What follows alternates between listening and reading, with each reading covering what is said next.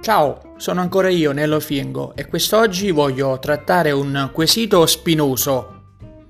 Se Gesù era Dio, com'è possibile che pregava a Dio?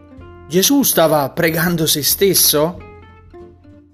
Innanzitutto bisogna precisare che quando parliamo di Dio ci riferiamo ad una divinità trina, cioè composta da tre persone, il Padre, il Figlio e lo Spirito Santo, o per dirla meglio, Dio Padre, Dio Figlio e Dio Spirito Santo. Parliamo quindi di un solo Dio, ma composto da tre unità, per cui è stato coniato il termine triunità, cioè triunità. Detto questo, per capire perché Gesù in terra pregasse suo Padre in cielo, come possiamo notare in tanti passi contenuti nei Vangeli, dobbiamo prima comprendere che il Padre eterno e il Figlio eterno avevano un rapporto eterno prima che Gesù prendesse forma umana.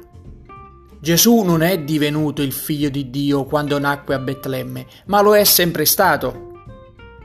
Il Vangelo di Giovanni al capitolo 1 al verso 1 ci dice che nel principio la parola, cioè Gesù, era con Dio, cioè con il Padre, e a un certo punto questa parola, Gesù, si è fatta carne, cioè è divenuto un umano a tutti gli effetti, come dice il verso 14 del medesimo capitolo.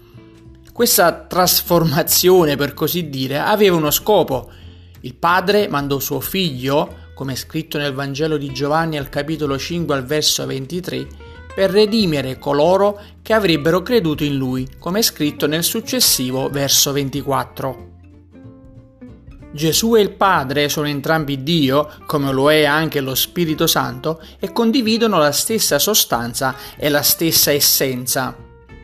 Quando Gesù disse che lui e il Padre sono uno, così come è scritto nel Vangelo di Giovanni al capitolo 10 al verso 30 e che potete ascoltare anche nel primo episodio di questo podcast, voleva dire proprio questo. Gesù incarnandosi ha sperimentato le difficoltà di essere un uomo a tutti gli effetti. Fu tentato da Satana, fu accusato falsamente dagli uomini, fu rifiutato dal suo popolo ed infine crocifisso. Nei Vangeli ritroviamo spesso Gesù pregare suo Padre proprio perché, avendo assunto una natura umana, aveva bisogno del suo aiuto per compiere miracoli, per chiedere potenza e saggezza. La sottomissione continua di Cristo al suo Padre celeste fu potenziata e tenuta focalizzata attraverso la sua vita di preghiera.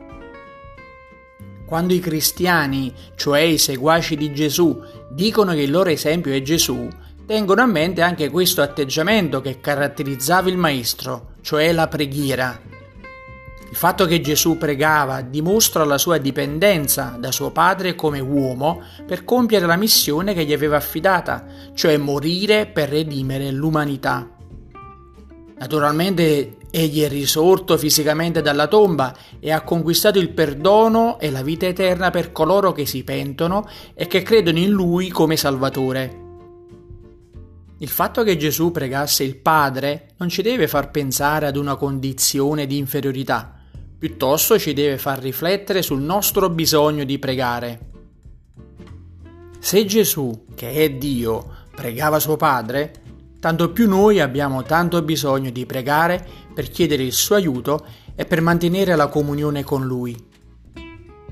Mediante la preghiera Gesù ci faceva vedere che, se vogliamo fare la volontà del Padre, una vita di preghiera è importante anche per una vita senza peccato. Cari amici, anche questo episodio è terminato. Come sempre spero di essere stato chiaro e vi ringrazio perché mi seguite. Vi aspetto per il prossimo episodio del podcast Solo Gesù Salva e che Dio vi benedica.